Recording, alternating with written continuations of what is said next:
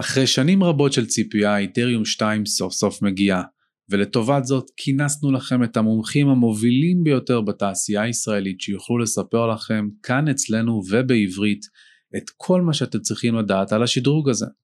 בפרק הראשון אירחנו את אילון אביב, משקיע בכיר מקרן ההשקעות Collider, שבא לספר לנו למה מלכתחילה יש דבר כזה שנקרא איתריום 2. היום אני גאה להזמין את האורח שלי, אלון מורוך, שהוא המנכ"ל של Blox Staking, חברה שמפתחת טכנולוגיות על גבי איתריום, ומאוד מחוברת בתעשייה הבינלאומית, כדי שיסביר לנו מה זה בכלל איתריום 2. למה צריך את איתריום 2, איך השינוי הזה הולך להתבצע, ועד כמה משמעותי המיזוג או המרג' שמגיע אלינו בימים הקרובים. שבוע איתריום 2 מוגש לכם בחסות B&B Chain. B&B Chain היא רשת החוזים החכמים הגדולה ביותר בעולם מבחינת נפח עסקאות ונהנית מאפס זמן השבתה. על B&B Chain יש יותר מ-1,300 אפליקציות מבוזרות ויותר מ-2.5 מיליון חברי קהילה שנהנים מעלויות גז ותפעול נמוכות שמאפשרים להם ליהנות משימוש ברשת בלוקצ'יין בצורה טובה. לימדו עוד על פיתוח ועל שימוש ב-B&B Chain בלינק שבתיאור הסרטון או ב-bnbchain.org זה bnbchain.org שבוע איתריום 2 מובא לכם גם בחסות וולפילד. Wellfield היא חברה ציבורית הנסחרת בבורסת טורונטו לניירות ערך תחת הסימול WFLD. Wellfield מפתחת טכנולוגיות שמביאות לכן את עתיד הכלכלה המבוזרת ומחברת אותם עם התעשייה הפיננסית המסורתית. היא פונה גם לצרכנים, לאדם הקטן וגם למשקיעים באמצעות אינטגרציות של הברוקר Coinmama אותו רכשה לאחרונה, הארנק הדיגיטלי MoneyClip ופרוטוקול הבלוקצ'יין סימלס. למידע נוסף על וולפילד בקרו באתר wellfield.io w-e-l-l-f-i-e-l-d www.io או בלינק שמופיע לכם עכשיו בתיאור הסרטון. רגע לפני שאנחנו מתחילים זה החלק שבו אני מזכיר לכם ששום דבר שהאורחים שלי ואני אומרים לא יכול ולא צריך לשמש כהמלצה לפעולה או כייעוץ השקעות, אלא אתם אנשים בוגרים שמקבלים החלטות עבור עצמכם, וכיאה לכך, בצעו את המחקר שלכם בעצמכם, ועכשיו, מבלי להרבות במילים, בואו נתחיל עם הפרק.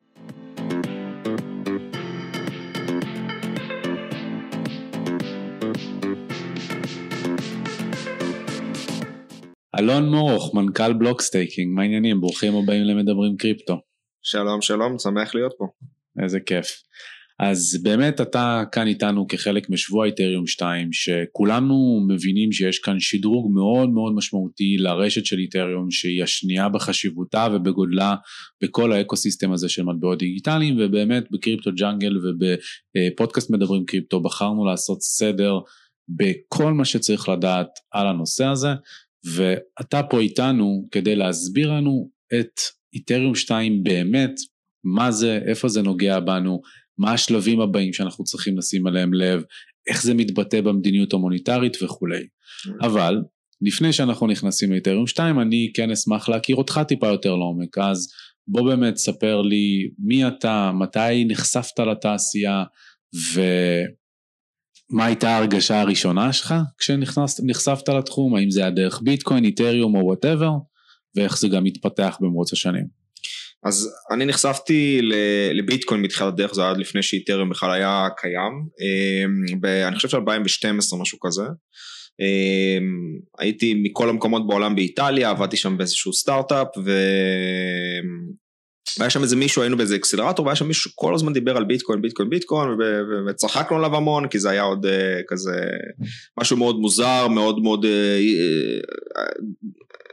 uh, אידיאולוגי כזה, וזה היה עיקר הדבר שהוא דיבר עליו. ובאיזשהו שלב באמת התחלתי לחקור על זה בעצמי, ובאמת הכניסה שלי הייתה ביטקוין, וצללתי ישר ממש לטכנולוגיה, מה white paper עד לקוד. Uh, בתחילת הדרך קצת uh, uh, הצלחתי להכניס כמה שינויים בעולם ה testing סביב ביטקוין בקליינט של ביטקוין דאז. אז רק בשביל לעשות את הסדר אתה מפתח תוכנה זאת אומרת אתה מהנדס תוכנה או לא, לא מהנדס אני מפתח okay. מאז ומתמיד פחות או יותר. אני אוהב טכנולוגיה וזה בעצם הדבר שמעניין אותי בעיקר בעולם הקריפטו לצד ההשפעות הכלכליות של זה. ואז אז נכנסתי לעולם הזה באמת מהצד הטכנולוגי והתחלתי להבין איך זה עובד ולמה זה מעניין. בו בזמן גם בגלל שהייתי באיטליה אז ככה נחשפתי יותר לבנקאות בינלאומית והמגבלות המשוגעות שיש לה. וזה עשה לי הרבה שכל אז ובעצם משם התחילה ההרפתקה שלי, זה, זה התחיל באמת ביטקוין באזור 2014, אם לא טועה, 2014 גם נחשפתי לאיתריום, יצא לי אפילו לעבוד על הקליינט ג'אווה של איתריום עוד לפני שאיתריום יצא למיינט, ובעצם משם רוב, רוב הדרך המקצועית שלי הייתה סביב איתריום בצד הטכנולוגי, בעיקר בגלל שבשאר הבלוקצ'יינים היו פחות התפתחויות מעניינות ש, שבאמת תפסו הרבה גם שימושיות, זאת אומרת בסוף היה לאורך רוב הזמן היה ביטקוין שהרבה מהשימוש היה בו ועכשיו כמובן איתריום שכנראה כמות השימושים משמעותית יותר גדולה אבל איתריום יחד עם כל המהפכה של חוזים חכמים זה שהביא את עיקר החדשנות ולכן תמיד מצאתי את עצמי סביב איתריום יותר מאשר כל, כל בלוקצ'יין אחר שהייתי, שהייתי מעורב בו. אוקיי, okay, ומבחינת הפרספשן הראשוני, התפיסה הראשונית של התחום, אתה אומר שהבחור שהכיר לך את ביטקוין הגיע לזה יותר מהפן האידיאולוגי, ואנחנו דיברנו גם בפרקים הקודמים על ההיבט, גם עם יוני אסיה מנכ"ל איטורו, גם עם אילון אביב, על ההיבט של מקסימליזם, ואת איך ביטקוינרים בעצם במובן מסוים נלחמו בחדשנות של איתריום בגלל שהיא נוגדת את האידיאולוגיה. כן. האם אתה התחברת לרוח הזאת מלכתחילה והשתנתה דעתך? כל הפוליטיקת הזהויות של אה, מקסימליזם לפה מקסימליזם שם זה באמת לא מעניין כי בסופו של יום אה, טכנולוגיה לא היא, היא, היא יכולה זאת אומרת אנשים יכולים להיות מונעים אידיאולוגית אבל בסוף טכנולוגיה היא משהו מאוד אובייקטיבי או שהיא עובדת או שלא או שמשתמשים בה או שלא ולכן כל ההצמדות הזאת לאידיאולוגיה הרבה פעמים גורמת לאנשים אה, לפספס את העיקר. אה, אז, אז מבחינתי זה, זה הרבה אידיאולוגיה בצד של מה הטכנולוגיה יכולה לעשות. פחות האם איתרם חייב לנצח מעל כל השאר או ביטקוין או, או בלוקצ'יין צד שלישי וכולי. אני וכולי. פחות מדבר על מי ינצח מהבחינה הזאת אלא יותר על המהות והסיבה מלכתחילה שהטכנולוגיה נוצרה. אני חושב שכל מי שנמצא בתעשייה יש לו מניע אידיאולוגי בצד הזה זאת אומרת של ההבנה של, אה, או, או לא יודע אם כולם, התעשייה כבר היום נורא נורא גדולה אז קשה להגיד כולם, אבל אני חושב שבטח אנשים שנכנסו ב-2013, 2014, אה, המבט כלפי, פנימה כלפי אה, הכלכלה העולמית ואיך היא מתנהלת והמגבלות שלה, גם צריך לזכור שבסוף ביטקוין לכאורה נולד כתוצאה מהמשבר של 2008 אז אה, מאז ומתמיד אה, קריפטו היה אפוף באיזושהי מידה של אידיאולוגיה, אני חושב שכל טכנולוגיה חדשנית, אחרת אנשים לא מספיק פשנט אה, לגביהם, לפתח את זה, להשקיע את, את חייהם בתוך, בתוך התעשייה הזאת. אז, אז כן, אני חושב שיש הרבה מידה של אידיאולוגיה, אבל האידיאולוגיה הזאת לדעתי מופנית יותר לכיוון של לעשות דברים בצורה שונה מאוד ממה שהכלכלה המודרנית, או בוא נגיד הכלכלה המערבית מבוססת עליה. אה, ואני חושב שזה גם הולך יד ביד ככל שהכלכלה המערבית הופכת להיות יותר ויותר סנטרליסטית ויותר ויותר אה, גם אנטי ליברלית באיזשהו מקום שהמון המון חוקים היום אה, שעוטפים אותם ב... תחת כותרת של AML אבל זה חוקים שבמהות שלהם הם נורא אנטי ליברליים. לדוגמה חוק המזומן. חוק המזומן זה כבר התוצאה בוא נגיד המספר 10 של, של, של התנועה הזאת אבל אני חושב שבאופן כללי ככל שאתה מגביל חירויות של אנשים פרטיים שומרי חוק בתואנה שאתה מנסה להגן עליהם בפני טרוריסטים אה, פושעים וכולי אה, זה, זה אף פעם לא נגמר טוב אוקיי? אז כאילו אז, אז, אז אני חושב שכלכלה מודרנית בטח מאז 9-11 והלאה אבל אה, עברה תהפוכות מאוד גדולות בנושא הזה היום למעשה, לפחות אני מסתכל על, על, על בנקים שהם בסופו של יום אה, חברות אה, פרטיות, כן, או ציבוריות, לא משנה, אבל בבעלות שהיא לא ממשלתית, בטח לא ציבורית כלל רחבה, ממש כ extension של הזרוע המבצעת או הזרוע המחוקקת או הרגולטור, וזה... לשים את שני הדברים האלה במיטה אחת זה לא בריא. אז אני חושב שבהרבה מהמקרים קריפטו הוא אנטיתזות לדברים האלה. אמ, אז אה, ככל שאנחנו רואים יותר אה, התחזקות הרגולציה בצד הכלכלי, אה, אנחנו נראה לדעתי יותר adoption של קריפטו, פשוט כי זה, זה מפלט שהוא הרבה יותר מהיר וקל ו, ו, ו, וחדשני. אז לחלוטין. תשובה, תשובה ארוכה לשאלה, לשאלה קצרה, כן, אני חושב שיש הרבה מניע אידיאולוגי בעולם הקריפטו. מגניב. אה, אז באמת אה, דיברת על זה שהיית, שפיתחת אפילו על הקליינט ג'אווה של איתריום עוד לפני שהמיינט בכלל הושק, אה, מאז עברו כבר שבע שנים, אז מה קרה מאז? איתך? איפה, איך התפתחה הדרך שלך בתעשייה? עשינו כל מיני דברים בתעשייה, החברה שלי שהקמתי ב-2017, היום מה שאנחנו מתעסקים בו הוא כמובן איתריום במרכזו, אבל זיהינו לפני שנתיים בערך ש... בעצם המעבר ל proof of stake, בכלל כל הקונספט הזה של איתרם 2, למרות שכבר היום לא קוראים לזה איתרם 2, מתחיל להתהוות, כי, כי חשוב להבין of stake באיתרם דובר מזמן, זה לא משהו חדש, זה לא משהו ש... בכלל of stake זה לא משהו חדש, אבל proof of stake באיתרם זה לא משהו חדש, זאת אומרת, הרבה מאוד זמן מדברים עליו, ולפני שנתיים בערך התחלנו להבין שזה באמת הולך להתממש, זאת אומרת, זה היה נראה לי באזור תחילת 2020, ומכרנו אה, מוצר שפיתחנו אה, לחברה אמריקאית ובעצם בתחילת 2020 עשינו פיבוט ממש כאילו כל החברה לתוך staking באיתריום. אה, ו, ובעצם הפרוטוקול שאנחנו עובדים עליו היום מטרתו להבטיח ש staking באיתריום יישאר מבוזר בכמה רבדים. ו, ובעצם חלק מזה להבטיח את עתידו של, איתריום כבאמת ישות שהיא, או לא ישות, כפרוטוקול שהוא אה, אה, מרגיש אובייקטיבי, מרגיש אה, מבוזר, ויותר מזה אה, הוא censorship resistant, שזה אני חושב שמשהו שהוא יותר ויותר אה, משמעותי, בטח בעולם ה staking. חסינות לצנזורה זה בהחלט דבר מאוד חשוב.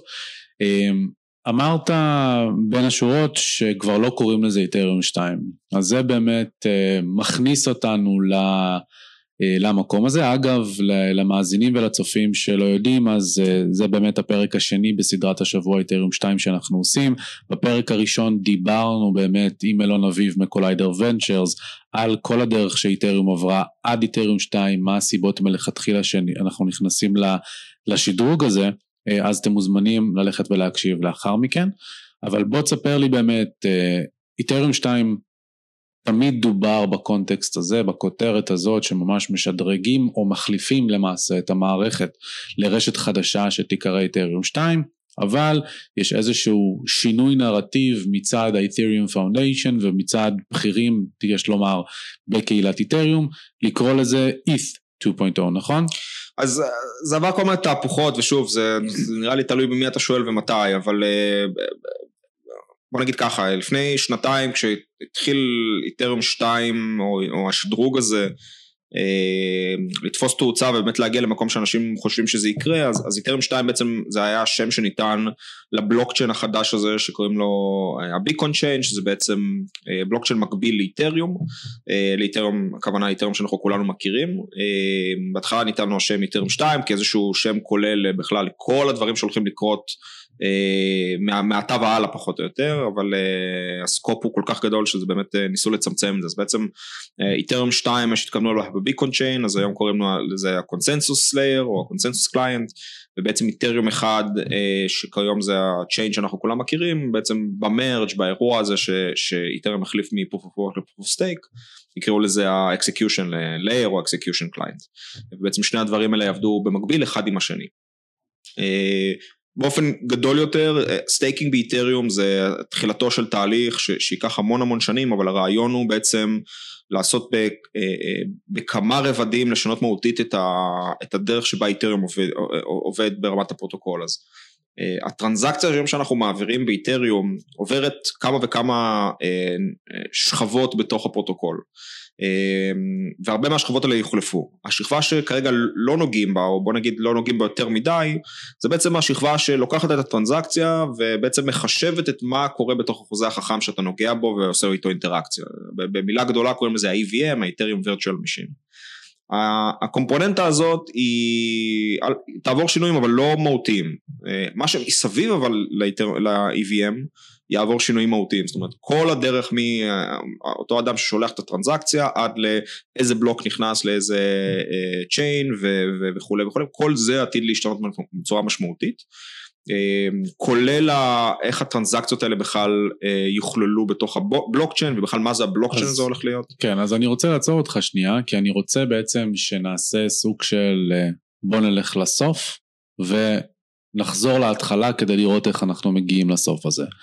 הסוף של איתריום 2 הוא מעבר לרשת proof of stake, אה, תכף אתה תמשיך אותי, ששם אמורים לתת מענה לבעיית הסקייל תוך שמירת הביזור והאבטחה והגברת היעילות של התוכנות, של התכנות והחוזים החכמים ב execution layer שהרגע דיברת עליה. Yeah. אה, בקונטקסט הזה באמת אה, יש חלק מהתחרות שכבר טוענת שהם עושים את זה כבר היום ולזה אולי נתייחס בהמשך אבל הייתי רוצה שבאמת ניקח את הצעד אחורה הזה תתאר מה איתריום 2 בתוצר הסופי אמור להיות ומשם נחזור אחורה מה התבצע בתהליך עד כה איפה אנחנו נמצאים היום במרץ' ומה מצופה לנו מכאן.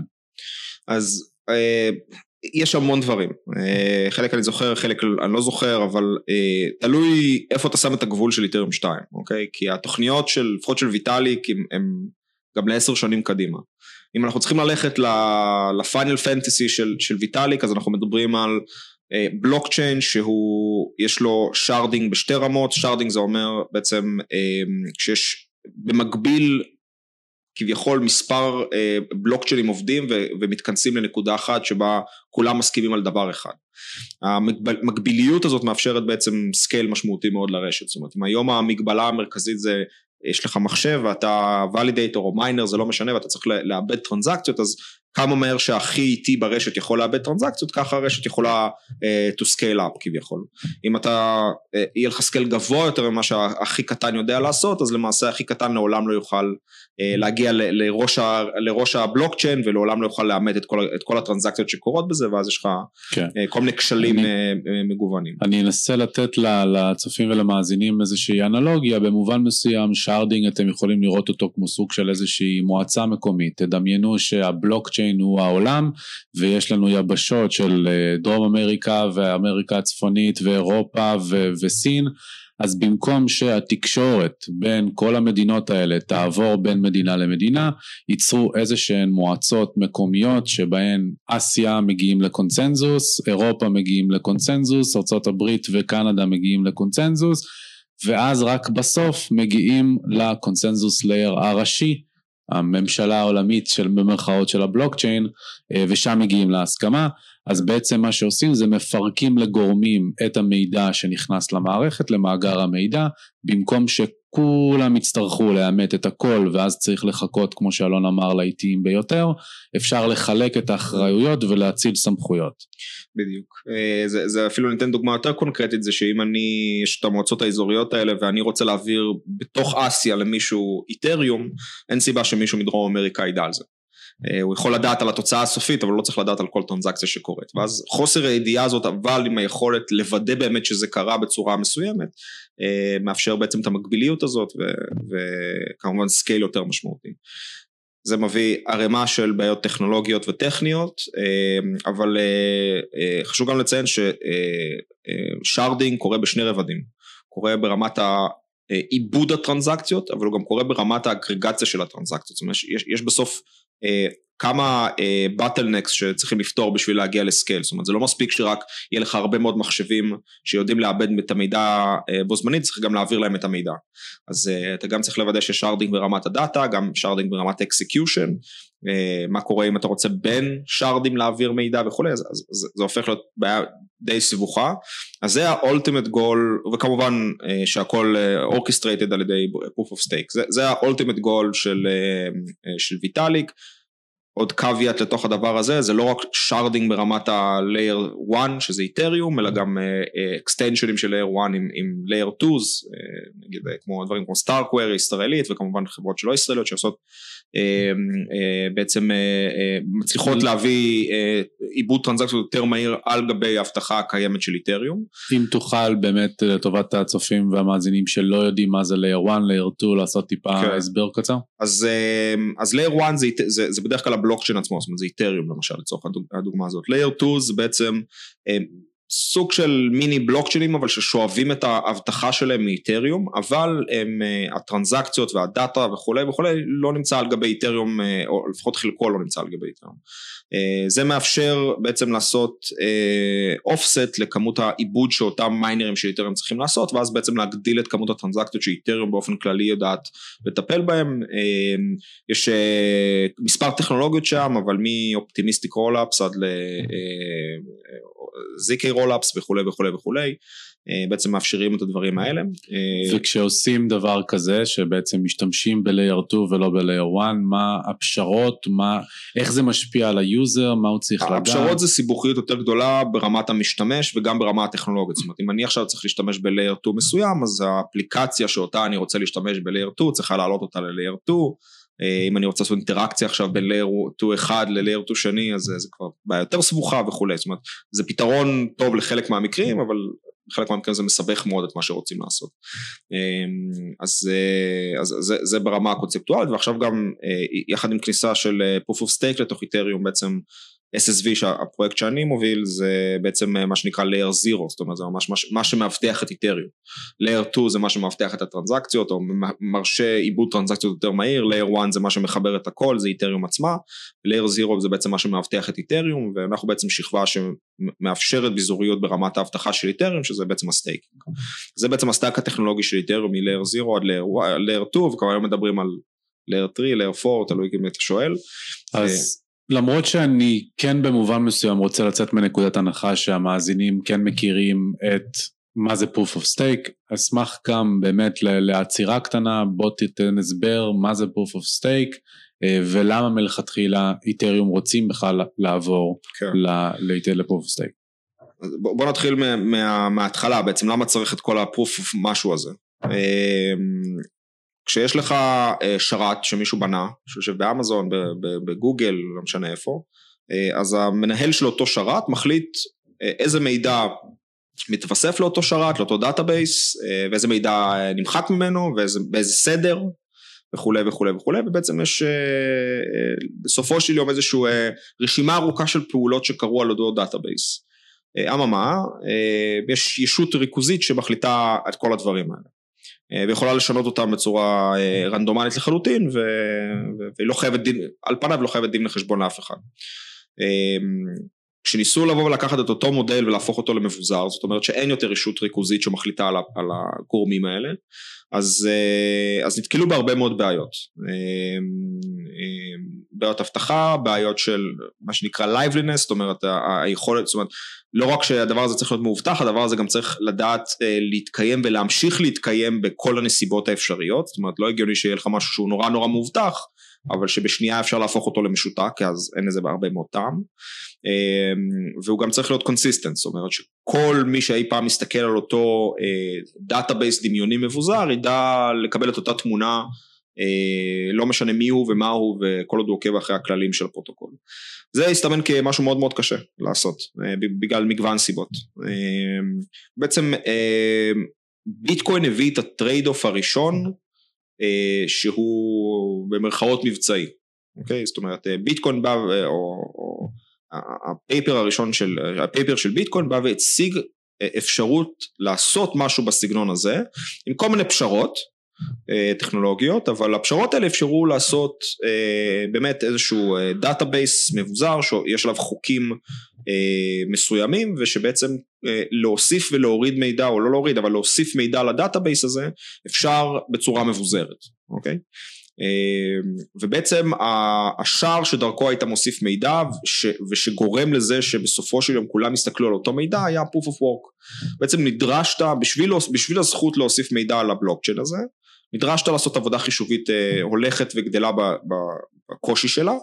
אה, וכתוצאה קיבלת אה, איזשהו reward, איזשהו אינסנטיב כלכלי לעשות את זה, זה אגב גם היה אחד הדברים המעניינים שביטקוין הכניס, זה לא רק הפתרון הטכנולוגי זה גם החיבור לכלכלה מעניינת שגורמת לאינסנטיב בכלל לאנשים לרצות לעשות את הדבר הזה. לגמרי, אני רוצה רק לעצור אותך שנייה לחבר את זה שבעצם הבלוקצ'יין בפני עצמה היא מאגר מידע מבוזר, שזה מה שאלון מתאר עכשיו, ובקונטקסט של השימוש שלנו, אז המאגר מידע הזה הוא מאגר מידע שבמקרה של ביטקוין מכיל בעיקר רישומים חשבונאיים והוספה של מידע זה ביצוע עסקאות שאם אני שולח לאלון עכשיו ביטקוין אני צריך לרשום את העסקה הזאת במאגר מידע ומה שאלון מתאר עכשיו זה את האופן שבו המאג... המידע הזה נכנס למאגר בצורה מבוזרת. בדיוק. אמ, אז זה בעצם אה, זאת אומרת הבעיה הזאת ש, שאנחנו מתארים היא לא בעיה שהיא נולדה ב-2008 עם ביטקוין, זו בעיה הרבה יותר עתיקה, לא הרבה יותר אבל יותר עתיקה מזה. ביטקוין בעצם היה הניסיון המוצלח הראשון להביא אותה לכדי משהו מבצעי שבאמת יכול להתקיים בעולם האמיתי ולא להיכשל בצורה אה, משמעותית. אמ, אבל אה, ככל שביטקוין הצליח, כמות האנרגיה והסיבוכיות החישובית שנדרשה בשביל לתפעל את ביטקוין הפכה להיות אה, משמעותית מאוד, לצד כל מיני דברים אחרים כמו אה, זה שביטקוין למעשה הוא לא פיינל אף פעם, זאת אומרת תאורטית אם מחר מישהו בא עם מכונת קריאה מאוד מאוד מאוד מאוד גדולה ולא צריך לדמיין הרבה בשביל לדמיין איזושהי ממשלה עושה משהו בסגנון הזה, הוא יכול להפוך את ביטקוין. אמ, ואז זה הופך להיות מקונסנזוס שהוא אה, אובייקטיבי לסושיאל קונסנזוס, זאת אומרת once קרה מקרה כזה אוקיי אז, אז אה, לאיזה ביטקוין מחליטים ללכת אחרי, כן? אה, וזה לא מקום טוב שאתה רוצה להיות בו. כן, אני אעצור שנייה כדי כן לבוא ולהדגיש שהסבירות לדבר כזה היא אפסית וגם במקרה ויהיה ניסיון השתלטות עוינת שהיום יצריך קרטל של ארצות הברית, סין, רוסיה וביחד עם כל הגופים הפרטיים בערך במשק, אה, אז גם אז יש כלים להילחם בזה, לחסום את הבלוקים. אני מסכים ולא מסכים, אני חושב שככל שקריפטו, זה לא בעיה של ביטקוין בשום צורה, זה בעיה של כל קריפטו, ככל שקריפטו מצליח, הסיכוי שדבר מהסוג הזה יקרה ב... אולי לא באופן אבסולוטי, אבל באיזשהו אופן לדעתי גדל. זאת אומרת, אה, כי, כי בעצם אתה מטרה יותר גדולה. כן. וכבר היום אנחנו רואים ממשלות שקורות באופן מודע ביטקוין בשביל אה, לעקוף כל מיני סנקציות, לא, שוב לא, לא ביטקוין ספציפית אבל ביטקוין בגלל שהוא המטבע הכי גדול, לעקוף כל מיני סנקציות אה, אמריקאיות כאלו ואחרות ו, ולכן דווקא אני חושב שהסבירות למשהו אולי לא full blown attack אבל כאילו משהו בסגנון הזה דווקא גדל. אמ, אבל בחזרה לדיון של מה זה proof stake אז, אז ככל שהחישוביות הזאת גדלה אה, לצד עוד כל מיני אה, properties של proof of stake, proof of work, אה, בעצם נולד הקונספט של proof of stake שבעצם בא ואומר אפשר לבצע את אותה פעולה למעשה של שער שדרכו אפשר להכניס מידע חדש לאותו database, אותם רישומים, אותם טרנזקציות, בצורה כזאת ששומרת את כל האבטחה וכל הדברים שדיברנו עליהם לפני זה, אבל בלי החישוב המשמעותי הזה והשימוש האדיר בכוח חישוב. אמ, דרך אה, בעצם היכולת של כל מי שמחזיק מטבעות מאותו פרוטוקול, לקחת את אותם מטבעות ולהגיד אותם אני שם נועל בתיבה ויחד עם התיבה הזאת אני יכול להראות לכולם שיש לי X מטבעות בתוך התיבה ועם התיבה הזאת אני מטיל אה, אה, בעצם הצבעה למה יהיה הדבר הבא שיתווסף לתוך הבלוקצ'יין הזה ואם יש מספיק הצבעות לטובת בלוק א' לעומת בלוק ב' אז בלוק א' ייכנס ועל פניו אה, זה דרך הרבה יותר יעילה אה, להבטיח אה, שוב את אותם גורמי אבטחה או threshold ים של אבטחה של, של בלוקצ'יין זה מביא כמובן הרבה בעיות טכנולוגיות אחרות ש, שלא היו קיימות ב proof of stake וכן קיימות ב proof of, סליחה לא היו קיימות ב proof of כן, כן קיימות ב proof of stake אבל ה appeal של זה היה מאוד מאוד מעניין ולקח הרבה מאוד שנים עד שהגיעו למצב שבו אחד הצליחו לבנות אה, פרוטוקולי proof of stake אה, יציבים טובים ובאמת יעילים. אה, אני לא אעבור על כל ההיסטוריה של זה אבל היו כל מיני אה, אה, מודלים ההיברידיים מוזרים כאלה וכאלה ובסוף הצליחו להגיע לאיזשהו אה, אה, כמה מודלים שמצליחים אמ, בעיקר בעיקר מודל שקוראים לו Delegated Proof of Stake, זאת אומרת אה, שבא ואומר לא כל אחד יכול להצביע אלא כל אחד יכול לקחת את הטוקניות, את המטבעות שיש לו ולהגיד למי הוא נותן אותם כדי שאותו אדם יצביע סטייל אה, כנסת, פרלמנט וכולי. ויש לזה הרבה בעיות ואיתריום אה, התעכבו עם ה proof of stake שלהם הרבה מאוד שנים כי הם רצו לעשות משהו שהוא לא בתצורת פרלמנט. אה, אלא הוא בתצורת אה, בחירה ישירה, יותר נכון, או איזשהו רפרנדום, אבל רפרנדום שקורה כל 12 שניות או כל 6 דקות. אז, אז ה bottom line של proof of stake הוא בעצם אה, היכולת לנהל אה, בלוקצ'יין מבוזר, אה, אה, אבל בשימוש שבריר של האנרגיה שנדרשה לפני זה, פלוס עוד יכולות כמו פינליטי, שזה גורם די, די משמעותי, במיוחד עם כל הדברים שתיארנו לפני זה, עם מדינות שמנסות לתקוף את הפרוטוקולים וכולי. ולכן זה בעצם מה שאיתרם עבדו עליו, גם proof of של איתרם ספציפית הוא לא רק מנגנון הקונסנזוס, הוא גם איזושהי הכנה למזגן לקראת הפיתוחים היותר מתוחכמים של איתריום לעולם ה sharding וכולי וכולי וכולי. אז זה ככה קיצור תולדות ה-proof of stake בעולם. מגניב. אז עכשיו שהבנו באמת proof of stake, הבנו את ה end goal של איתריום 2, בואו באמת נחזור אחורה. מה, מה היו השלבים עד כה שכבר לקחו חלק באיתריום 2, דיברת על זה שאיתריום 2 היה השם הראשוני של הביקון צ'יין, שהושקע למיטב זיכרוני בדצמבר 2020, כן. אז בוא באמת נחזור אחורה back in time לשלבים המהותיים שהיו ב- בכל התהליך הזה שנקרא איתריום 2, ובוא תביא אותנו למרג' לאיפה שאנחנו נמצאים היום, למיזוג. אני חושב שקרו שני דברים מרכזיים. אה, אחד זה בעצם הביקון צ'יין עולה לאוויר, אה, בכוונה עלה כבלוקצ'יין נפרד, לראות, כי, כי אם משהו יקרה שם, הוא בעצם לא משפיע על איתריום. אז באמת בוא תתאר מה זה ה Beacon Chain. זה ממש בלוקצ'יין אה, מקביל לאיתריום, הבלוקצ'יין הזה לא עושה כלום חוץ מליצור בלוקים ריקים למעשה, אוקיי? לא ריקים אבל ריקים אה, מטרנזקציות בוא נגיד. ו, ובעצם הרעיון היה לראות שכל הסינכרון וצורת העבודה שאיתריום, שוב ה proof stake של איתריום מאוד מאוד ספציפי למה שאיתריום מנסה לעשות, זה לא איזשהו רק מנגנון קונסנזוס, אז אה, שזה הכל עובד, בסדר. אה, והוא רץ במקביל, משוב, מדצמבר 2020 במקביל לאיתריום, זאת אומרת כישלון שלו לא היה משפיע בשום צורה על פרוטוקול האיתריום, כי הם באמת לא מחוברים בשום צורה. ועכשיו בעצם מצאו דרך לחבר את שניהם אה, בתהליך אה, מעניין. לפני שאנחנו מגיעים לחיבור, אז ה Beacon Chain כשהוא הושק, גם הושק ה proof of stake, אז בעצם... ה Beacon Chain זה ה... נכון, מה, אז, מה... אז זה אומר שמחזיקי איתריום כבר יכלו, יכלו להתחיל לעשות staking למעשה. נכון, בדצמבר 2020 היית יכול לנעול את מטבעות האיתריום שלך בבלוקצ'יין איתריום הרגיל, ובעצם אה, לקבל מטבעות נעולים ב Beacon Chain, ובעצם עם אותם מטבעות אה, בעצם אה, להשתתף ב proof of stake ולהרוויח rewards. אה, ה rate ים על reward התחילו מאזור ה-10% נראה לי ירדו היום ל-4% ועם המרג' אנחנו צפויים לעלות משמעותית חזרה.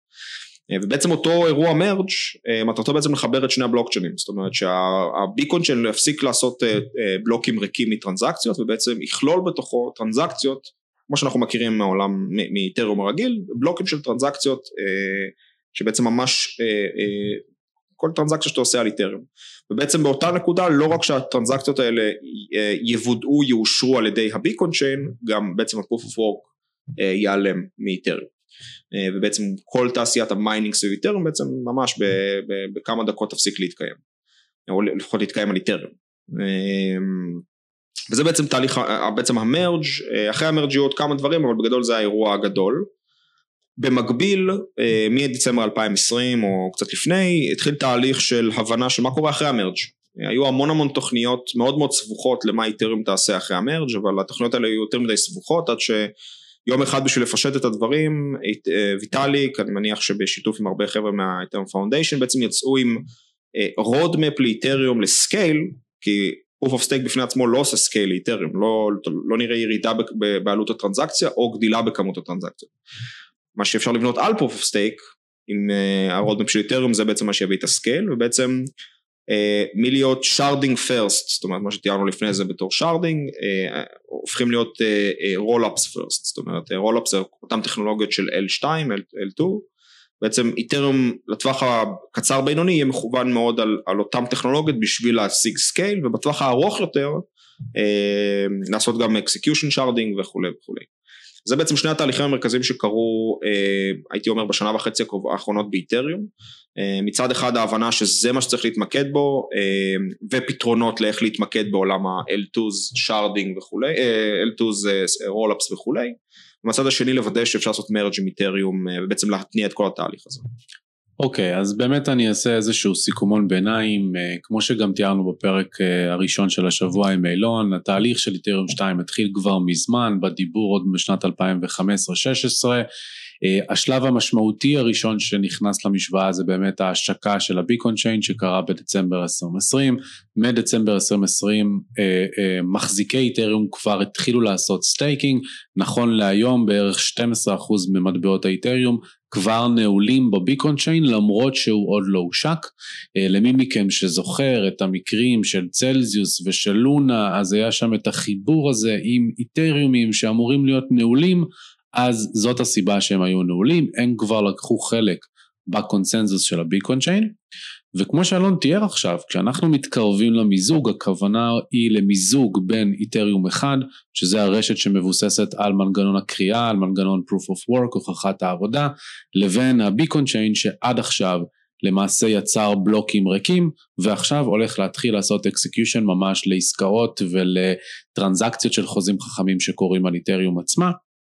שמבחינת הזווית הטכנולוגית יש לזה השלכות מאוד גדולות, זה הרבה מאוד טסטים ש, שקרו מאחורי הקלעים ובתהליך ארוך טווח שגם יש לא מעט שחוששים מהאיבנט הזה. אני אשמח שנתעכב שנייה באמת על העניין של ה-proof of work. אה, למיטב זיכרוני יש דבר שנקרא אה, difficulty bomb שבעצם כבר מלפני שלוש או ארבע שנים התחילו להטמיע אותו בקוד של איתריום אחד כאיזושהי הכנה ליצירת פצצה מדומה שהולכת להפוך את הקריאה של הקוראים של איתריום למאוד מאוד לא רווחית עד כדי כך שהם יצטרכו לסגור את המכונות שלהם. איפה בום נכנס במשוואה הזאת של התהליך של איתריום 2 עד כה? האם המרג' אומר בום יוצא לפועל ובגלל זה הקוראים הולכים להפסיק את הפעילות שלהם? ומה אתה רואה כהסבירות שהיא תמשיך לפעול? זאת אומרת שיהיה פה fork, יהיה פה פיצול מה שנקרא, אה, שחלק מהבורסות כבר הודיעו שהן יתמכו במקרה כזה שהולך להיות, אז מה, איך אתה רואה את התרחיש הזה playing out? שמע, ה difficulty bomb זה איזושהי אנקדוטה מעניינת באיתריום, זאת אומרת מצד אחד באים ואומרים חבר'ה זה ה... כמו שהשם אומר, זה פצצה שאם לא, לא נטפל ב, ב, ב, בתשתית של איתריום תתפוצץ ותהפוך את איתריום לבלתי שמישה, ומצד שני הזיזו אותה כבר כמה וכמה פעמים, אז ה difficulty אה, bomb בפני עצמו הוא, זה אנקדוטה יותר מהכל, זה לא באמת משהו ש... זאת אומרת ממש literally העבירו את ה difficulty bomb לאמצע ספטמבר לפני, אני חושב שלושה חודשים משהו כזה. אז ה difficulty bomb בפני עצמו זה לא מעניין. מה שמעניין אבל זה כן המעבר, זאת אומרת המעבר הוא מעבר מעניין. כל הטסטים שנעשו הראו מעבר מוצלח, אבל כמובן שעד שזה לא יקרה במיינט אז זה עוד לא קרה. אה, אני בטוח במאה אחוז שיהיה פורק של איתריום עם of work, אה, אני מניח שהפורק הזה, אה, כמו פורקים אחרים שהיו לאיתריום וגם לביטקוין, עתידו לוט בערפל אבל, אה, אבל הוא יקרה, אין לי ספק, יש מספיק אינסנטיב כלכלי לאנשים לעשות את זה. אה, אז, אז שני הדברים האלה יקרו. הטסט, בוא, בוא נגיד ככה, ה merge עצמו טכנולוגית הוא לא feat of engineering מעניין, באמת, וטוב שכך. עיקר העבודה ב, הייתי אומר בשנה האחרונה הייתה סינכרון בצוותי הקליינטים השונים וטסטים, המון המון המון טסטים, אה, מטסטים אה, פשוטים עד ל shadow forks, מה שה Ethereum Foundation השתמשו בהם, ממש, מה שהם עשו, הם ממש לקחו פורקים של איתריום מיינט. ולטובת מי שלא יודע מה זה פורק, אשמח שתתאר. פורק זה פשוט לקחת את איתריום בנקודת זמן מסוימת ולהגיד אוקיי עכשיו אני משנה את הכללים. ואז פשוט זה בלוקצ'יין אחר לחלוטין, אבל ההיסטוריה שלו משותפת עם איתריום. אה, כל אחד יכול לעשות את זה, זה לא איזה משהו מעניין. אמ, אבל היה המון המון, זאת אומרת עיקר העבודה היה סינכרון בין הצוותים וטסטים. אה, המרג' עצמו הוא לא feat of engineering משמעותי, באמת, ושוב אני חוזר וטוב שכך, אה, וכך הוא תוכנן, זאת אומרת מצאו פתרון מאוד מאוד מאוד אה, קונספטואלית פשוט איך לעשות את ה merge הזה. אמ, ולכן אמ, האירוע היותר מכונן זה בעצם זה ש-proof of work נעלם, זה, זה בעצם המכה הגדולה, או בוא נראה, המכה הגדולה למי שהוא עושה proof of work, אבל הפוטנציאל המעניין למי שעושה of stake. אה, אני, אגיד עוד דבר על proof of stake שלא דיברנו עליו. proof of stake, בוא נחזור אחורה, היסטורית proof of work, גם בביטקוין וגם באיתריום, היה איזושהי חיה מוזרה, זה תמיד היה איזושהי תעשייה שהייתה מנותקת מ... אה, הייתי אומר מה core של אותם פרוטוקולים, זאת אומרת mining באיתריום למשל היום, אם אנחנו לוקחים את איתריום כאיתריום, רוב האנשים בטח יזהו את איתריום כאיתריום לפי הטוקן של איתריום, DeFi, כל הדברים האלה, המיינרים באיתריום היא, תעשייה מאוד מרוחקת ו, וכאילו isolated כזאת. והיסטורית היא תמיד הייתה כזאת גם בביטקוין. ולכן אחד הדברים המעניינים שהולכים לקרות עם staking באיתריום זה בעצם שכל הערך הכלכלי הזה של עיבוד טרנזקציות ו- ו- וסידור טרנזקציות שעד עכשיו היה אצל המיינרים בתעשייה נפרדת, הרבה מזה היה בסין, אחרי זה קצת בארצות הברית וכולי, כל זה הולך להיכנס למיינסטרים של איתריום. כי בעצם אותם סטייקרים של היום הם אותם המשתמשי ה-heavy users של איתריום, מהפרוטוקולים עד למשתמשים הפרטיים, ולכן זה לדעתי גם נראה כניסה ענקית של ערך לתוך איתריום מעבר למה שאנחנו מכירים היום. אז זה איזשהו אה, משהו מעניין שיקרה באיתריום שהוא עד היום היה מאוד מאוד אה, מופרד, זאת אומרת היה ממש ערך כלכלי למיינרים ובאיזשהו מקום גם המיינרים בשביל לקלקל את עצמם היו אה, כמשקולת כנגד הערך שנוצר באיתריום על ידי המשתמשים כי בעצם הם המיינרים הם האלה שהיו מייצרים את האינפלציה באיתריום והיו צריכים גם למכור הרבה מהאיתריום הזה בשביל אה, לכלכל את, ה, את, ה, את האופרציה שלהם mm-hmm. אה, ופתאום החלפנו את זה, זאת אומרת הסטייקרים של היום, אה, אומנם עדיין יש אופרציה staker, אבל מכיוון שהפעילות של staking הרבה הרבה יותר זולה, אה, הם ההפך, הם מוסיפים ערך לפרוטוקול ולא מורידים ממנו, אה, כי, כי זה אותם אנשים שדווקא היו רוצים להגדיל את כמות האיתרים שלהם, זה, זה כל המטרה של staking, מאשר אה, לנסות למכור אה, עוד אה, חתיכת איתר בשביל לכסות לפעילות החשמל שלך או מה שזה לא יהיה. אז יהיה מעניין גם לראות מה יהיה עם זה, אני חושב שייכנס המון ערך נוסף לתוך איתריום. כן, זה בהחלט אחד מהדברים המרתקים ש, שגם אני מתכוון לדבר עליהם בפרק שאני אעשה על איתריום כהזדמנות להשקעה שיתחום את השבוע הזה ויסגור אותו וגם אה, זה משהו שנדבר עליו אלון אבי ואני בסיכונים ובביקורות.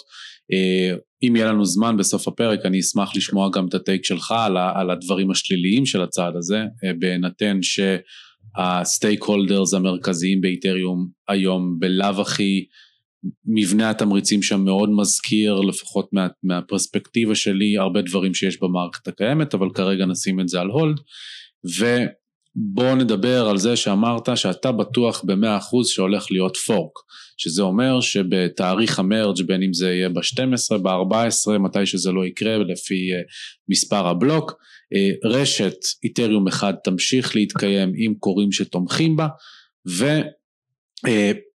אני רוצה שתתאר בבקשה מה המשמעות של זה עבור מחזיקי איתריום, האם יש שוני אם הם מחזיקים את המטבעות בבורסות או בארנקים? אני לא יודע להגיד אם יש שוני אם הם מחזיקים את המטבעות בבורסות או ארנקים, זה כבר תלוי בבורסה שאתה מחזיק, יש כאלה שיתמכו, יש כאלה שלא יתמכו. אה, בסופו של יום מה שיקרה אה, זה מה שקרה הרבה פעמים ב-2018, 2017, למעשה יהיה לך את איתריום, אותו איתריום שאתה מחזיק היום, אה, הוא בעצם ילך לכיוון המרג' ביקון צ'יין ובעצם לא תרגיש בשום הבדל ויכול להיות שתקבל עוד מטבעות אה, נוספים בבלוקצ'יין אחר שבהרבה בחינות מאוד דומה לאיתריום לפני ה merge אבל uh, הערך הכלכלי שלו הוא שונה לחלוטין כי הוא כבר לא איתריום המרכזי זאת אומרת ה Ethereum Foundation ויטאליק כי מה שאנחנו עושים בתור חברה כל אותן חברות שעובדות היום על איתריום למעשה uh, רוב הסיכויים שלא ימשיכו לתמוך אה, באותו fork ולכן הערך הכלכלי שלו יהיה משמעותית יותר נמוך. אה, מה הערך הכלכלי אם שאתם הזדמנות זה כבר כן. אה, אה, כל אחד שיעשה לעצמו אבל אה, אני, אני כמעט משוכנע שיהיה לא רק אחד אני בטוח שיהיה כמה. אז באמת אם מישהו רוצה להסתכל על דוגמאות אז יש את ביטקוין קאש שזה הפורק היותר מוכר בתעשייה שהחל את דרכו באוגוסט 2017 כחלק ממחלוקות שהיו בתעשייה של ביטקוין ומה שקרה מאז למעשה באמת הוא איבד מהערך הכלכלי שלו בצורה משמעותית. מאז היו סוגים נוספים של ביטקוין כמו ביטקוין SV וביטקוין גולד שכולם איבדו מהערך הכלכלי שלהם. אבל דה פקטו במועד הפורק במועד הזה שבו נוצרת רשת הבלוקצ'יין החדשה מהסיבות שאלון תיאר שבהן יש אה, אה, מחברת חשבונאית אחת או מאגר מידע אחד שחולק את אותה היסטוריה אבל מרגע מסוים מתפצל כמו מזלג ומכאן גם השם פורק אז בגלל זה נוצרות שתי רשתות מקבילות ופשוט יהיה לכם מטבעות בשתי הרשתות האלה אה, שיכול להיות שתצליחו למכור אם הבורסה שבה אתם מחזיקים את המטבעות תומכת או אם העברתם מהר את המטבעות מהארנק לבורסה שתומכת זה כמובן לא משהו שאנחנו נמליץ כאן כן או לא לעשות וכולי זה כבר יהיה שיקולים שלכם אבל במובן מסוים, אם אני מזקק את זה לבוטום ליין, יש פה סוג של כסף מתנה למהירים, אה, אה, בהנחה וייווצר כאן שוק למכור את זה. אני רוצה שנעבור לדבר על מה merge ואילך, כי דיברנו על זה שבאמת איתריום 2 זה תהליך בשלבים, ודיברנו על זה שב short term השאיפה היא להגביר קודם כל את ה scaling באמצעות אה, הכוונה ל rollups. איך בעצם נראים השנתיים הקרובות של התוכניות לאיתריום?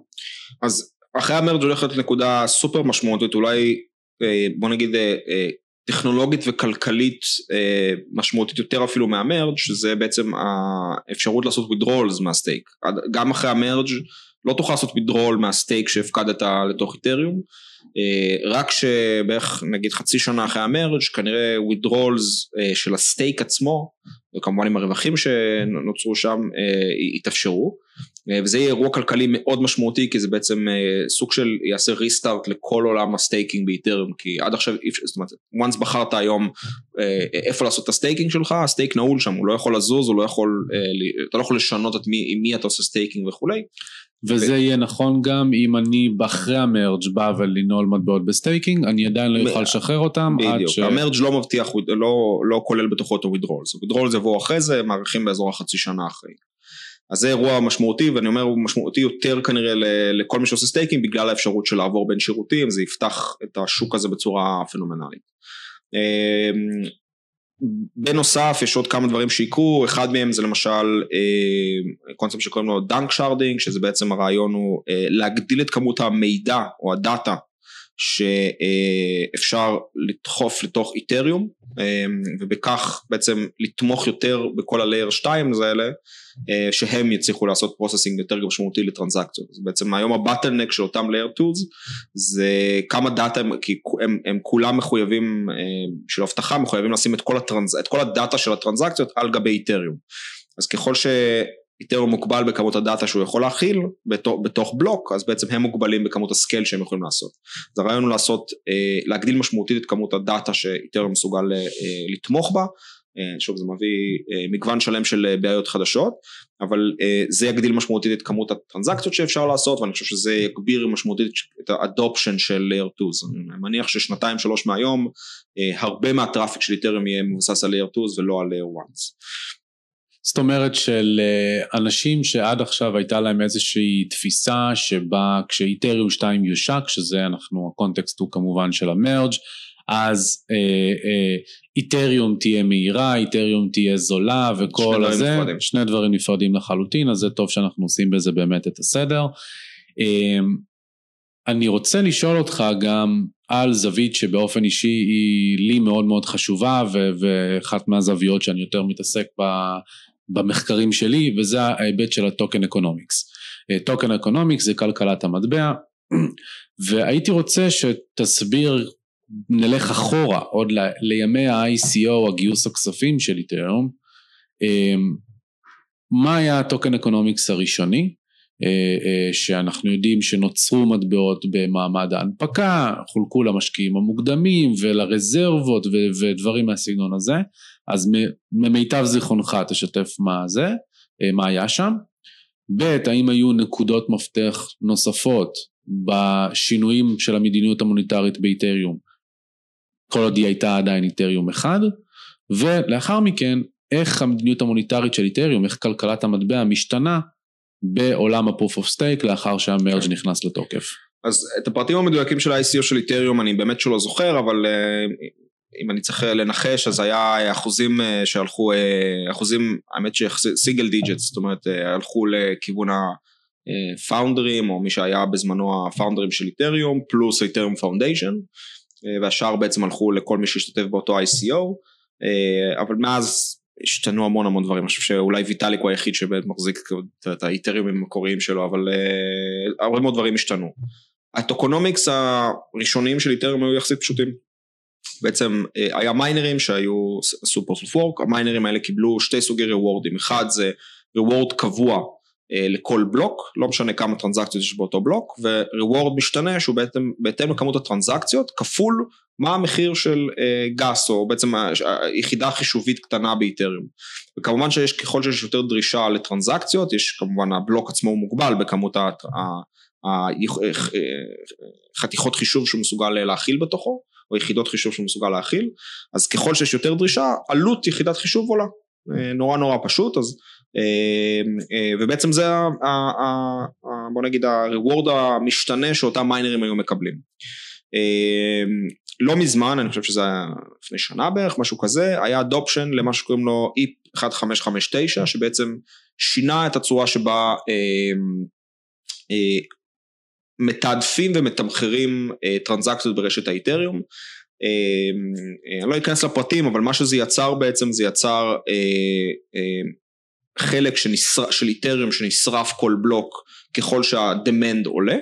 אמ, וגם איזשהו אה, כמות או מחיר יחידת חישוב שהוא אה, משתנה בהתאם לכמות יחידות החישוב שנמכרו בבלוקים שלפני זה, זה איזשהו חישוב טיפה מסובך, אבל מה שזה יצר זה בעצם שינה טיפה את הטוקונומיקס של איתריום עד כדי כך שבעצם אם אנחנו מכניסים בתוך החישוב הזה את המרג' שהולך להוריד משמעותית את ה-reward הקבוע שמיינרים מקבלים כי כבר אין מיינרים אה, ואתה מחבר לזה את השינוי שאיפ 1559 עשה ייתכן ונגיע למצב שאיתרם יהפוך לדיפלציוני לעומת איתרם אינפלציוני שהיה עד היום. אז זהו אז אני רוצה שנתעכב שנייה באמת על העניין של השריפת מטבעות אם תוכל לתאר טיפה יותר לעומק למיטב ידיעתך למה השינוי הזה נכנס, וב' מה זה בכלל אומר, זאת אומרת למה שישרפו מטבעות, מה, מה זה אומר דה פקטו לשרוף כן. מטבעות?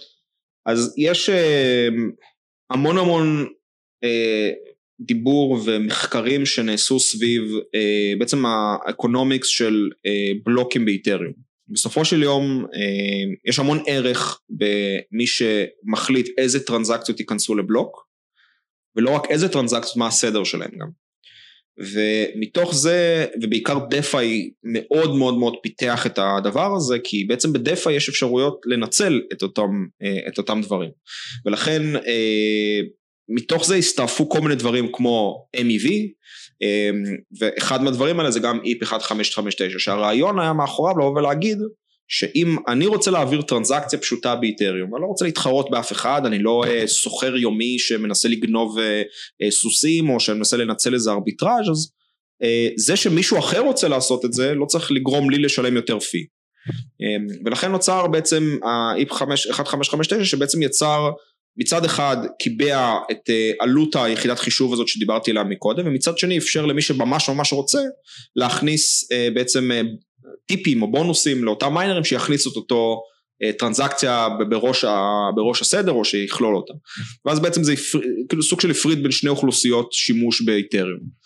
הדבר היותר מעניין שיוצא מתוך הדבר הזה זה באמת MEV שבעצם אה, MEV זה ממש פרוטוקול בפני עצמו שעוזר למיינרים ועכשיו אחרי ה merge גם לוולידייטורים לסדר את הטרנזקציות בתוך הבלוק ואז בעצם אם, אם אתה סך הכל רוצה להעביר לחבר שלך איתריום, לא כזה מעניין אותך אם זה יהיה בבלוק הזה, בבלוק הבא, אה, אבל אתה כן רוצה לא לשלם 300 דולר לטרנזקציה, אז אה, אתה סוג אחד של משתמש. ואם אתה משתמש שרוצה להעביר עכשיו תשלום דחוף, אבל לא באמת משנה לך אם הטרנזקציה שלך היא מקום 30 או מקום 20 בתוך הבלוק, אלא כל עוד זה נכנסת בבלוק כמה שיותר מהר, אז אתה סוג אחר של משתמש. ואם אתה סוחר שמנסה לנצל הזדמנות ארביטראז' ואתה חייב שהטרנזקציה שלך תיכנס ראשונה ואם היא לא נכנסת ראשונה אז שלא תיכנס בכלל וכל אז אתה סוג אחר של משתמש ו-MEV מנסה לתפוס את כל הערך הכלכלי הזה אה, ובעצם לכמת אותו לתוך אה, פרוטוקול אה, תקרא לזה איך שאתה רוצה, אבל פרוטוקול נפרד מאיתריום אבל שעובד על, על גבי איתריום. לכן כל ה tokenomics של של איתריום מאוד מאוד השתנו כי מצד אחד אנחנו עוברים מ proof of work ל proof of stake שאומר שבעצם רוב האינפלציה שהייתה באיתריום תיעלם כי בעצם הוולידייטורים ב proof of stake לא מקבלים את הרוורדים המשוגעים שקיבלו מיינרים. שוב כי גם אין צורך המיינרים היו צריכים להחזיר את ההוצאות שלהם. אז ממה הם מקבלים את הרוורדים? אז הוולידייטורים באיתריום כן מקבלים reward אה, שהוא קבוע ו reward משתנה בהתאם לטרנזקציות אבל ה reward הקבוע מאוד מאוד קטן הרבה הרבה יותר אני חושב שהוא עשירית והוא מה... נוצר מיצירת מטבעות חדשים בפרוטוקול. הוא נוצר, נוצר מיצירת מטבעות חדשים אבל הוא הרבה הרבה הרבה יותר קטן, שוב כי, כי בעצם אין צורך אה, לשלם כל כך הרבה כי העבודה היא הרבה יותר קלה אמ, ובעצם עיקר ה... בוא נגיד נפח הרווח שאני מניח שוואלידייטורים יקבלו דווקא מאותו MEV וטרנזקציות ולא לאו דווקא מה reward הקבוע. אה, בדיוק אתמול... זאת אומרת מהטיפים שהם ירוויחו מהצד. זה, זה, זה כבר יותר מתוחכם מטיפים. אה, זה הרבה הרבה יותר מתוחכם מטיפים זה ממש פרוטוקול שלם והפרוטוקול הזה גם יש לו השלכות אה, רחבות אפילו יותר על צנזורה גם ומיליון ואחד דברים לא, לא יודע אם יש לנו זמן להיכנס לזה אבל לצורך העניין אני לא זוכר כמה מקבלים היום reward על בלוק שנוצר באיתריום אבל reward מאוד מאוד קטן ובדיוק אתמול Flashbots שזה החברה שבעצם מפתחת את הפרוטוקול אה, MEV הזה עשתה חישוב על גבי mainnet היום. זאת אומרת אם היום היה קורה ה merge כמה היית מרוויח מ-MEV אז הממוצע היה 0.3 איתר שזה לדעתי אה, שווה ערך למה שהיית מקבל בריוורדס מתוך הבלוק עד 3 איתר זאת אומרת רק, רק מהטיפים האלה או רק מה-value שאתה יודע להוציא בתור ולידייטור מטרנזקציות. וזה בעולם שאיתריום אחרי נפילה מאוד משמעותית והגז פי ירד בערך ב-100x זאת אומרת אה, אז, אז אתם יכולים לדמיין שאם היינו חוזרים עם אותם ערכים נגיד לשיא של 2021 היית מדבר על אולי 30 איתר לבלוק. אה, אז, אז ה-value שם הוא עצום. אה, אז, אז כל ה tokenomics economics של של איתריום ממש עשו shift מאוד מאוד מאוד מאוד משמעותי בשנים האחרונות. אמ, ו, ונעשו הרבה יותר transaction uh, based uh, מאשר קומפיוטיישן uh, בייסט, זאת אומרת אם ב-proof of work עצם זה שאתה בכלל יכול ליצור בלוק זה, קוסט כל כך גדול שאתה חייבים לשלם לך כל כך הרבה, עברנו למצב שבו לייצר בלוק זה נורא נורא זול, ואם אתה רוצה להרוויח כסף אז אנשים צריכים להשתמש ולהכניס טרנזקציות לבלוק שלך. שינוי מאוד מאוד מאוד גדול. כן. אמ, אוקיי, אז אני אעשה איזשהו סיכומון ביניים, באמת איתריום גייסו כסף ב-ICO, ב-ICO גייסו 18 מיליון דולר, אה, גם בביטקוין וגם בדולרים, והם יצרו במה שנקרא pre-mint או pre-mine את המטבעות מראש, למיטב זיכרוני 60% מההיצע אה, הקיים היום נוצר כבר במעמד ה-ICO וחולק בדרך כזאת או אחרת לאתיריום foundation, לפאונדרים, לאדוויזורים, למשקיעים המוקדמים וכולי. משם האינפלציה או קצב הייצור המטבעות החדשים נקבע על ידי הקריאה, המכניזם של הוכחת העבודה, אה, ברייט משתנה בעצם גם כן, אה, אם אני זוכר נכון היה הגבלה של עד 18 מיליון מטבעות בשנה, אבל הייתה איזושהי תלות בשימוש, לא ניכנס לזה עכשיו.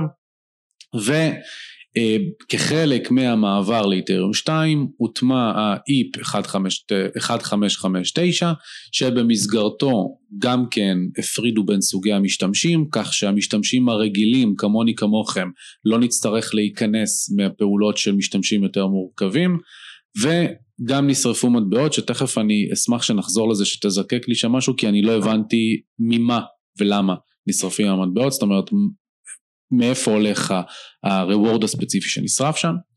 אה, ועכשיו כשאנחנו עוברים ל-proof of stake בעצם אה, כפי שאלון מתאר נדרשת הרבה פחות עבודה של כוחות חישוב, יש הרבה פחות צורך במימון שוטף של פעילות הוולידציה ולכן כשאנחנו עוברים מהמיינרים לוולידייטורים שזה במובן מסוים גופים מקבילים רק שפועלים ב-proof of work לעומת proof of stake אז גם התגמול שיווצרו כנגדו מטבעות חדשים כדי לתת לוולידטורים ירד אה, אה, באופן יחסי וגם יש יותר אינסנטיבס להחזיק במטבעות וגם עדיין נשרפים מטבעות. אז יש פה שלושה אקטים דיפלציוניים במהות שלהם ביחס למדיניות המוניטרית שהיה לאיתריום עד עכשיו, שלמי שאינו מכיר את הדינמיקות של היצע וביקוש לעומק, זה בעצם משחק מאוד אגרסיבי במובן מסוים ב-supply side, בצד ההיצע, כך שגורמים אה, אה, במובן מסוים לאיטר עצמו, למטבע עצמו, להיות יותר נדיר, פחות נזיל, פחות זמין, וכתוצאה גם זה עשוי להשפיע, כפי שאני אדבר בסוף השבוע איתריום, אה, על ההזדמנות ההשקעה, על היכולת גם אה, ליהנות מעליית ערכו. בוא תזקק לי באמת את העניין של השרפת מטבעות, כי זה חלק שאני פשוט לא, לא הצלחתי להבין אותו שם. אני צריך להסתכל אולי ב spec של EIP 1559 אבל בסופו של דבר מה שאיפ 1559 מאפשר זה איזשהו אה, גודל דינמי לבלוק עם גבולות גזרה מסוימים בהתאם לכמות השימוש אה, ובעצם שני סוגי תשלומים אחד זה ככל שהבלוק גדל יש איזשהו מחיר בסיס לטרנזקציה או ליחידת חישוב ובנוסף לזה אתה יכול גם להציע טיפים או אקסטרה כסף בשביל להכניס לטרנזקציה שלך ואם אני זוכר נכון האקסטרה כסף הזה הוא זה שנשרף או הפוך, אה, אחד מהשניים, אה, אבל תלוי שזה מה שציינת, שאם זה באמת, ואנחנו אה, נבדוק וגם נשים את זה אחרי זה בלינק שבתיאור הסרטון, את הספקס ואת ההסבר על זה, אבל אם למעשה לא מדובר בפי הבסיסי, אלא בפי שמורכב מהטיפים סלאש התשלומים המיוחדים, זה גם יכול להיות סכומים משמעותיים כפי שאתה אני שוב, אני באמת לא זוכר את הספק המדויק שלי איפ 1556, אולי שווה אה, לבדוק את זה או אחרי זה בזה להראות את זה, אבל, אה, אבל כן, זה בהחלט יכול להגיע לסכומים משמעותיים ככל שכמות הטרנזקציות עולה. Mm-hmm. ואכן אנחנו רואים, אפילו היום כבר, יחד עם ה rewardים המאוד גדולים שיש על בלוקים של איתריום זה שבהרבה מקרים אה, בטח בתקופות זמן יותר אינטנסיביות זה שהכמות הכסף אה, ב transaction fees שווה או אפילו עולה על base reward של או ה minting reward של, של בלוקים. אז אם אנחנו צריכים עכשיו לעשות את אותו אנלוגיה ל proof of stake שבו ה reward על בלוק הבסיסי הוא עשירית ממה שהוא היום אז אתה באמת מגיע למקום שלא רק שרוב ה... economics סביב לאבטח את איתריום הופכים להיות self uh, sustaining זאת אומרת אתה לא צריך להנפיק כמות מטבעות כמו שהנפקת בעבר אתה גם יכול לכסות את כמות המטבעות שהנפקת uh, בכמות המטבעות שאתה שורף אפילו להגיע למצב שאיתריום יהיה דיפלציוני. uh, אני כן חושב שבסוף ההשפעה על מחיר האיתריום uh, היא, היא לא בדיוק ישירה בין זה לזה. אני דווקא כן חושב שה-value של proof of stake בעצם לקפל את ה-value של אבטחת איתריום שעד עכשיו היה מאוד מופרד ואפילו כאנטיתזה לאיתריום, לקפל את זה לתוך המיינסטרים של איתריום, זה ה-value האמיתי של proof of stake ושם אתה תראה את הערך היותר גדול גם למשתמשים ואולי גם במחיר. אמ, אבל כן זה, זה מנגנון כמו שאמרתי זה מעבר מ, מ משלמים לך רק בגלל שאתה קיים ל, ל, למנגנון של אה, משלמים לך אם, אם כמות טרנזקציות גדולה הולכת אה, ונכנסת לתוך בלוקים. אה, זה, מגניב. זה משנה. למי שרוצה אה, בעצם למצוא מידע על איתריום 2, לעקוב בזמן אמת על כמה מטבעות יש ב staking, על הבלוקים שבהם מתבצע ה merge, איפה אתה ממליץ לצרוך את המידע הזה? אז אה, א' לביקון צ'יין יש אה, שני אקספלוררים גם של איטרסקן וגם של ביקון צ'יין, ביקון צ'יין ממש המילה כשה-IN בסוף הוא אחרי נקודה אז שניהם אקספלוררים שהם ממש מיועדים לביקון צ'יין, אתם יכול, יכולים לראות שם את כל הוולידטורים, מי מרוויח מה וכולי וכולי. וואנס יהיה את המרג' אז אני מניח ששניהם בעצם יקפלו את, ה, אה, את האקספלוררים הנוכחיים של איתריום לתוך אה, האקספלוררים האלה. אז זה ברמת הבלוקצ'יין עצמו. מידע אני הייתי מאוד מאוד ממליץ על טוויטר ועל בלוגים ספציפיים אפשר לחפש אה, תלוי כמה טכנולוגיה אתה או כמה אתם רוצים לצלול לעומק אבל יש אה, באמת מגוון עצום כותבים על זה המון. ולמתי אה, המרג' אז יש אתר שקוראים לו when merge ש-when זה w-e-n ואז merge שמשערך כל הזמן מתי המרג' כי המרג' הוא לא בלוק. המרג' הוא יש לו איזשהו טריגר שתלוי בכמות החישוב ב-proof of work אז הוא כל הזמן משח... כן. מתעדכן. לגבי מתי המרג' יקרה, כרגע ההערכה היא 13 לספטמבר אם אני לא טועה, פעם אחרונה שהסתכלתי. אה, אגב חשוב לציין שהיום החמישי לחודש נכון? אז אה, מחר בעצם אה, זה הפורק הרשמי של איתריום. הפורק למרג' עכשיו המרג' בעצם זה פורק אבל האקטיבציה שלו קורית ב-13 לספטמבר. אז זה מעניין מי, ש, מי שרוצה להסתכל על זה אבל באמת לא חסר מידע. אה, ממש לכתוב איתריום מרג' בגוגל תקבלו מידע כמה ששטחי ככה הטכנולוגיה גם אפשר להגיע אה, יש מגניב. המון המון המון מידע. אה, איפה, למצוא, איפה אפשר למצוא אה, אותך?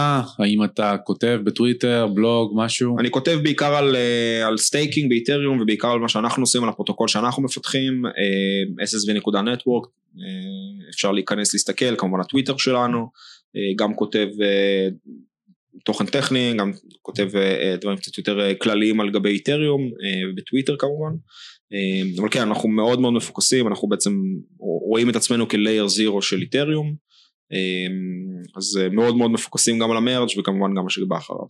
מדהים. משהו נוסף שאתה רוצה להגיד לסיום? לא.